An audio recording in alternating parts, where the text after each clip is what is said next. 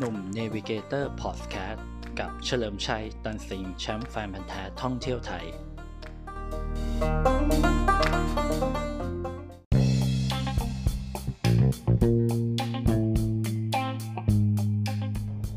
สวัสดีครับ กลับมาพบกับหนุ่ม Navigator Podcast กันนะครับ ฟังเรื่องราวท่องเที่ยวผจญภัย เดินทางในประเทศไทยในสไตล์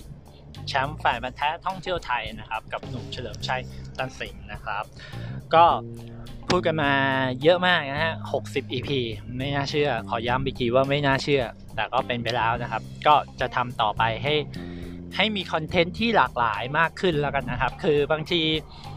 เอ่อมันก็เป็นเรื่องจริงนะที่แบบคนเราคิดว่าเวลาเราจะไปเที่ยวไหนเราก็ search Google ได้แล้วปัจจุบันนี้คือจริง ๆ มันก็เป็นทางเลือกที่ดีอยู่แล้วนะฮะ เพียงแต่ว่าถ้าให้เจาะลึกไปหรือให้มันอินดีขึ้นไปบางแง่บางมุมอะเอ่อ Google ก็ไม่ใช่เป็นคำตอบซะทุกอย่างนะครับ ก็มุมมองเรื่องของการวิเคราะห์ความคิดเห็นอะไรเงี้ยมันก็จะแตกต่างจากจาก Google ซึ่งตรงนี้คือสิ่งที่ผมคิดว่าหนุ่ม Navigator Podcast จะให้กับคนฟังได้ดีนะครับเอ่อพูดไปพูดมาผมก็เลยนึกถึงเรื่องราวอันหนึ่ง นึกถึงเรื่องของสิ่งที่คู่อยู่คู่กับโลกเราก็คือผู้ชายแล้วก็ผู้หญิงนะครับ มีคนถามผมหลายคนเหมือนกันนะว่าเวลาไปต่างจังหวัดไปเที่ยวทั่วประเทศเนี่ยผู้หญิงจังหวัดไหนหรือบ้านไหนสวยที่สุดอ่าจริงๆมันตอบยากนะ เอาจริงๆ แต่ถ้าถามว่าผมชอบคนจังหวัดไหนแบบฟิลลิ่งอะนะเหนือกล้าเหนือใต้กลางออก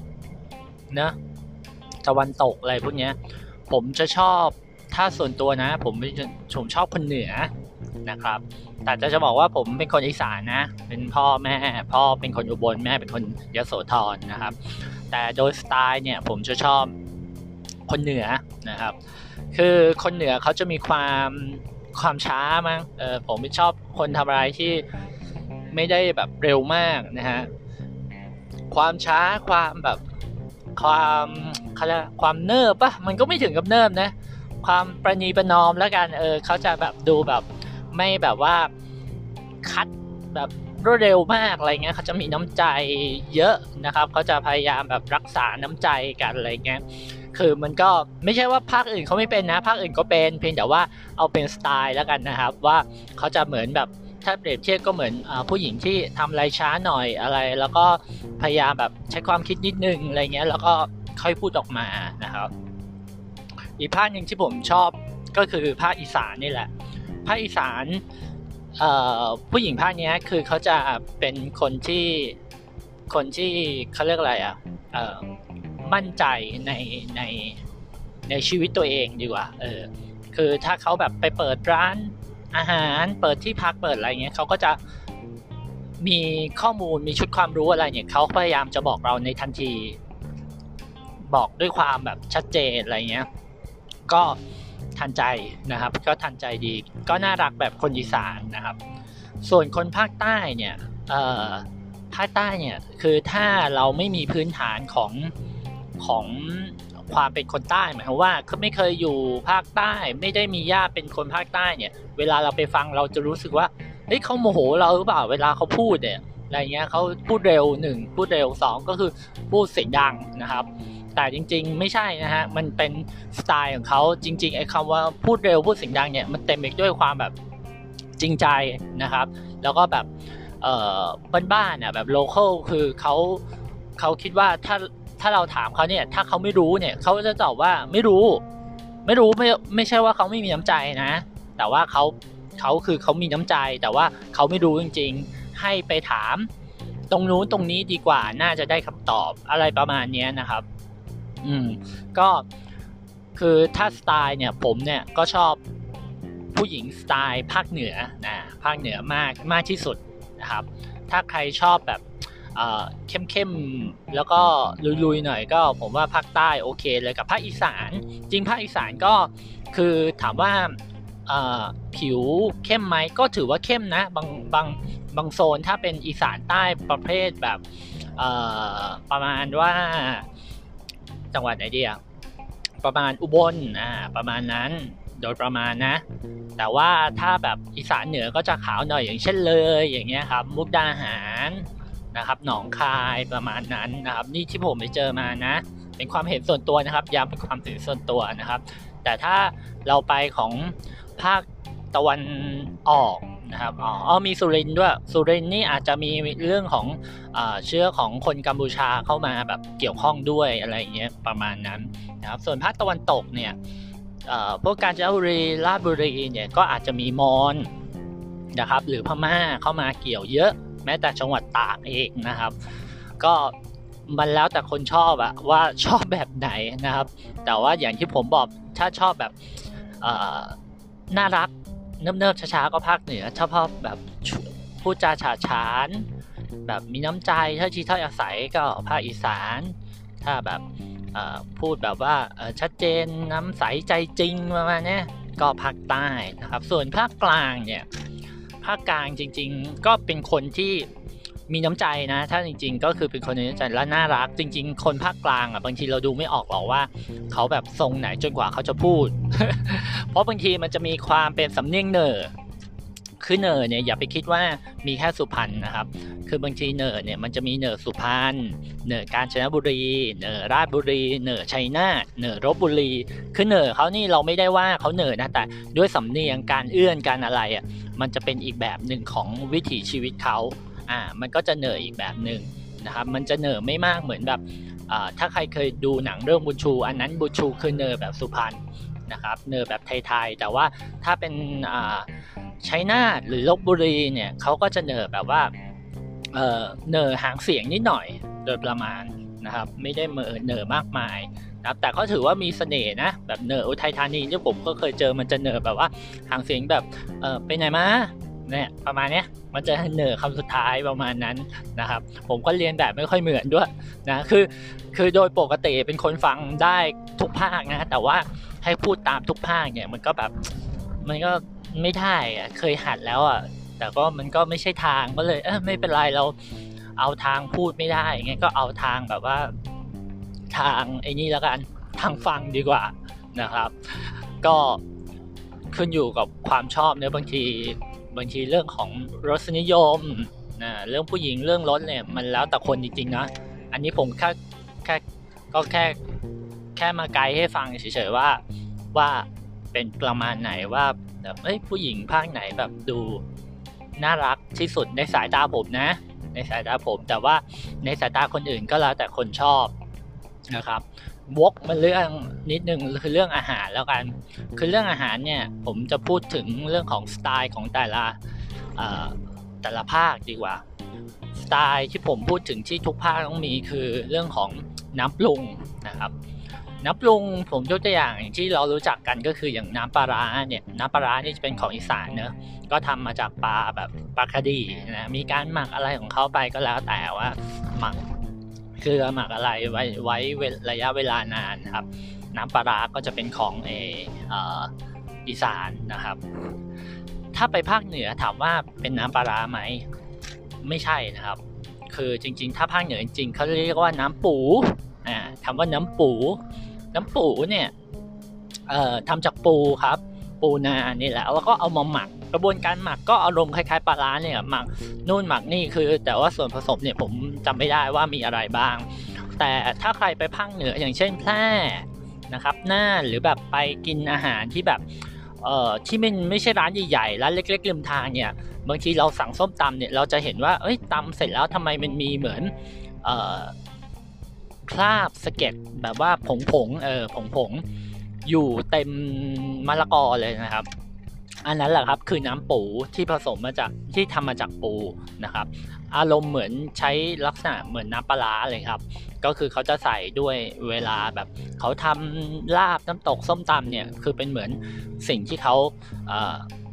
ใช้กินในชีวิตประจำวัน คือบางคนถ้าไม่บอกเขาเนี่ยเขาจะใส่มานะครับ น้ำปูเนี่ยมันมีกลิ่น จะจะเหม็นหรือไม่ มันก็ถ้าถามผมผมว่ามันไม่เหม็นนะ แต่มันมีกลิ่นปูไงสำหรับคนที่ไม่ชอบปูหมักปูดองอาจจะเหม็นนะครับ แต่สำหรับคนที่กินได้ก็อาจจะรู้สึกว่าหอม ซึ่งมันก็อารมณ์คล้ายๆ น้ำปลาร้าครับว่าบางปลาบางบางไหบางเจ้าก็รู้สึกว่าเออหอมดีนะ บางเจ้าก็รู้สึกว่าเหม็นนะครับ นะก็คือภาคเหนือเขาจะเรียกว่าน้ำปูนะครับ ส่วนภาคใต้นะครับก็คือน้ำบูดูนั่นเอง น้ำบูดูนี่ก็คล้ายๆกันก็คือว่าเหม็นก็เหม็นน้ำหอมก็หอมนะครับ แต่ส่วนตัวนี้ผมชอบกินข้าวยำบูดูมากนะครับคือรู้สึกว่ามันอร่อยมากแบบใส่ข้าวใช่ไหมแล้วก็มีผักแล้วก็มีส้มโออะไรอย่างเงี้ย คือผมว่าโอ้โหผมมันอเซมาเมซิ่งมากแล้วใส่น้ำบูดูคือยอมรับนะว่าในบรรดาสามน้ำเนี่ย ผมรู้สึกว่าน้ำบูดูเนี่ยสำหรับผมนะน่าจะฉุนที่สุด แต่พอมันเอามาแตะกับข้าวผสมกับข้าวเนี่ยเฮ้ยมันอร่อย ผมก็เลยมองว่า เออมันเป็นเหมือนศาสตร์ภูมิปัญญาชาวบ้านที่เขาค่อย ๆทำกันมา แล้วก็แบบส่งต่อกันมานะครับ จากรุ่นสู่รุ่นเนี่ยก็มันจะเป็นเขาเรียกว่าน้ำปรุงสามภาค ที่แบบว่าเป็นหลักๆนะครับ ก็คือมีภาคเหนือน้ำปูนะครับภาคอีสานน้ำปลาภาคภาคใต้เออน้ำบูดูนะครับ ส่วนเอ่อภาคกลางเนี่ยถามว่ามีน้ำอะไรไหมเหรอคือมันก็ไม่ได้มีน้ำแบบหมักอะไรขนาดนั้น อาจจะมีกรณีของน้ำสต๊อกเออก็คือน้ำซุปอะไรเงี้ยที่ทำไว้เพื่อเอาไปผสมกับ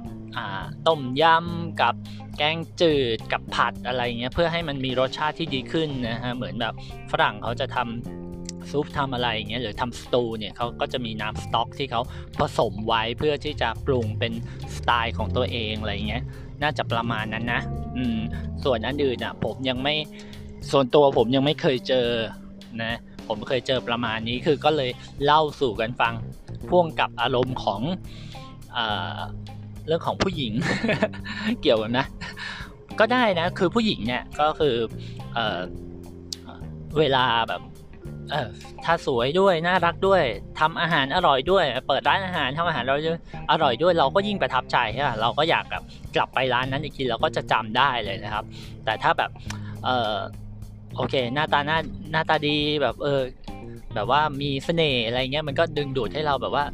อยากกลับไปที่นี่อีกอะไรเงี้ยมันก็มีบ้างมีบ้างนะครับ แต่ผมจะบอกว่าเวลาเราไปร้านอาหาร ที่แบบว่ามีผู้ชายทำเนี่ยหมายถึงผู้ผู้ชายเป็นเชฟใหญ่เนี่ยเออแล้วคนเยอะเนี่ยผมแนะนำนะ เชื่อได้เลยว่าร้านนี้น่าจะอร่อยแปดกว่า 80%เพราะว่าถ้าผู้ชายแบบเป็นเชฟ แล้วมีคนมารอคิวเยอะเงี้ยแปลว่าเขาอะน่าจะเสียหน้าดู สังเกตไหมครับว่าเชฟรุ่นใหญ่ๆอะมันจะเป็น ผู้ชายมากกว่าผู้หญิง คือผมไม่ได้บอกว่าผู้หญิงไม่เก่งนะ ผู้หญิงยังไงก็เก่งเรื่องครัวกว่าอยู่แล้ว แต่ผู้ชายอะกว่าจะขึ้นมาแบบเป็นเชฟในระดับต้นๆ หรือทำอาหารอร่อยเนี่ยมันต้องใช้ความพยายามมาก เพราะมันไม่ใช่ natureหรือไม่ใช่ธรรมชาติของผู้ชายไงมันใช้ความพยายามมาก คือถ้าใครผ่านความพยายามนี้แล้วฝึกปรือฝีมือจนแบบขั้นแอดวานแล้วเนี่ย มันก็จะเก่งขึ้นมาได้ แต่สำหรับบางคนที่ ฝึกปือฝีมือวันแล้ววันเล่าก็ไม่ผ่านสักทีเงี้ยมันก็จะตันตันแล้วก็ไม่เอาเรื่องของอาหารอย่างเช่นผมนะครับคือเรื่องอาหารนี่จริงๆไม่ได้เลยนะครับ แต่ถ้าเรื่องกาแฟเนี่ยโอเคนะคือใครเคยพยายามแล้วก็ก็ไม่ไหวก็คิดว่าไม่ใช่ทางไว้ไว้เอ่ออย่างอื่นดีกว่านะครับ อันนี้ก็เป็นทริคเล็กๆน้อยๆนะครับ เวลาแบบเรา ไปเห็นตามร้านค้าต่างจังหวัด หรือเวลาเราไปกินข้าวต่างจังหวัดเนี่ยเราไม่รู้ว่าร้านไหนดังร้านไหนดีอย่างเงี้ยเดินทาง เราบางทีเราก็สังเกตรถจอดนะเบิดถ้ารถจอดเยอะก็โอเคอะไรเงี้ยอันนี้จริง ๆก็ใช้ได้นะ 70-80%ใช้เป็นเรื่องของแบบการสังเกตได้ว่าเออเออก็น่าจะโอเคอะไรเงี้ย แต่มันอาจจะไม่โอเคทุกเมนูในในแบบเราอะไรเงี้ย แต่มันก็โอเคกว่าไปเสี่ยงนะครับ ไปเสี่ยง ก็ลองลอง เวทน้ำหนักดูว่าเรากินได้ไหม เพราะว่าต่างจังหวัดเดี๋ยวนี้ร้านค้ามันก็เยอะนะคือจะพึ่งเซเว่นทุกทุกมือมันก็กระไรอยู่นะครับ หรือไปถามคนแถวนั้น แต่จะบอกว่าถามคนแถวนั้นอร่อยเขาอร่อยเราคนละอร่อยนะต้อง